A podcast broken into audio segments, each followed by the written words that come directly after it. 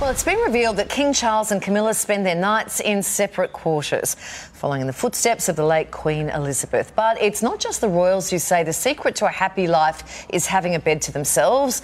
From Gwyneth and Brad to the beloved Beckhams, a long list of famous faces also choose to snooze solo. So how do we know this? So do they know something we don't? With one in five of us deciding to ditch our partner for a good night's sleep. Sleep divorce, it's called, is on the rise. But what does bedroom separation really mean? For your relationship. Joining us now is sexologist Isiah McKimmie. Hello, good morning. It- uh, apparently, one in five of us is now, a fifth of us now spending each night apart. Well, that means like probably two out of ten, doesn't it? Like, it Nice takes job. two- uh, so why do you think that snoozing? Probably, is it like 10 out of 50?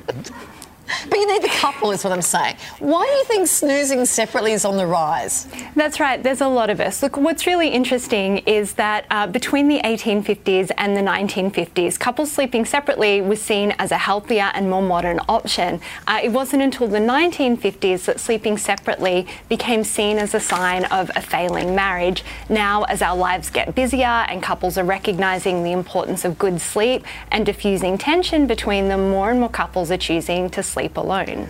what, okay, well, uh, what are the benefits, though? Yeah, well, there's a look. There's a lot of reasons that couples uh, will choose to sleep separately. For example, their partner snores, their kids end up in the bed anyway. They just like having uh, separate space, or they have different schedules. So the benefits that couples are reporting uh, is mainly that they have improved quality and amount of sleep, and we know that's essential to health and well-being. And then that's having an impact on their relationships. Could it make a relationship even stronger? That's what's being reported by a number of couples. They're saying that um, because they're not frustrated with the other person keeping them up at night, they're more rested, it's diffusing tension between them, and some couples are even reporting that it's increasing sexual frequency as a result. From, but in the other, okay. Um, can you how uh, how, how do, okay how does that work? okay? Well, I'm just trying to work out how does that work. So you're sleeping in separate bedrooms. How That's does right. that increase uh, the sexual activity? Well, what they're finding is because they're not so tired in the evenings, because they've had a better night's sleep the night before, uh, and then it kind of feels a bit special that they're able to make a kind of bedroom date or kind of schedule this intimacy between them. So it's actually happening more often than it otherwise would. The magic word there was bedroom date. That's what you were looking for. Yeah, that's Larry. what I that's, didn't that's What you were, understand. that's what, you, what are the downsides? You're saying this can be really, really good, but what are some of the downsides? Yeah, so obviously um, this isn't going to work for, for every couple. Aside from all of us not being able to have two or three bedrooms that, that we can use for this, some people are going to miss their partners and they'll find that they actually sleep better when their partner is in the room with them. For busy couples who don't get to spend a lot of time together anyway, sleeping separately is going to take away even further moments for them to connect, which can lead to disconnection in their relationship. Yeah, that I f- think that would be weird. Like if Sylvie was sleeping in another bedroom, then if someone broke into the house, who would protect me? It's all big going questions. differently in my head, but yeah. What, what, so what, what do couples do to make up for the closeness and intimacy that may lack when you sleep in different bedrooms? So you're talking about a bedroom date, but there's a lot more to relationships than just that. Absolutely. Look, there's always three important areas that couples need to consider in a relationship connection, communication, and sexual intimacy. And if couples are sleeping separately, they're going to need to give extra attention to connection and sexual intimacy. And there are a number of ways they can do that. Couples can build connection by just taking time to say goodbye to each other in the morning, having time each day that they check in and ask about how their day was going, and do things like sharing appreciation for each other.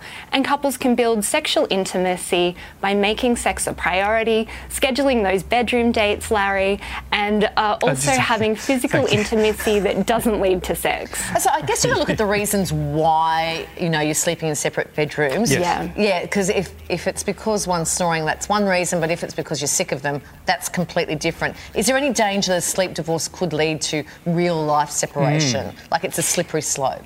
There is. Uh, Can relationships are made and broken in small moments. So when couples are missing out on those small moments of connection that happen when couples go to sleep together and wake up together, they're going to need to make up for that in other ways.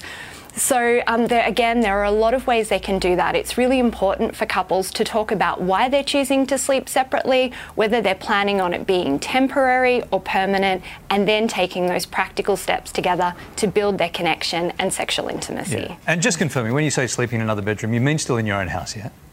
In your well, in your own house, some couples choose to have separate houses, but also not sleeping with someone else as well. Just Yeah, to just wanted to confirm. just want to Yeah. confirm because there's So people impor- watching. Is They're going to go, Dal, I saw the expert on the telly, so I've got to move out. There's in with- important caveats on that. Yeah, as yeah, well, yeah, yeah. yes. We just got to get the rule book right. Do Um, you know, love- my mum and dad were married for more than 55 years. They slept in a double bed their whole life. Yeah, really. Like, not a queen, not a king. Even when they moved, I said, Mum, let's let's upgrade to a queen, a king. Let's get your king. No, no, no. They, they slept in that double bed. Have you ever hmm. slept in a double bed? Like they're very small. right. Yeah. Yeah. Anyway, that's that's the other end of the scale, isn't hmm. it? I used to have a single water bed, but that's not a good story for today. Lovely to talk to you. Thank you. Thank you so much, Larry and Kylie. Thanks, Isiah. It was a king single, I've got to say.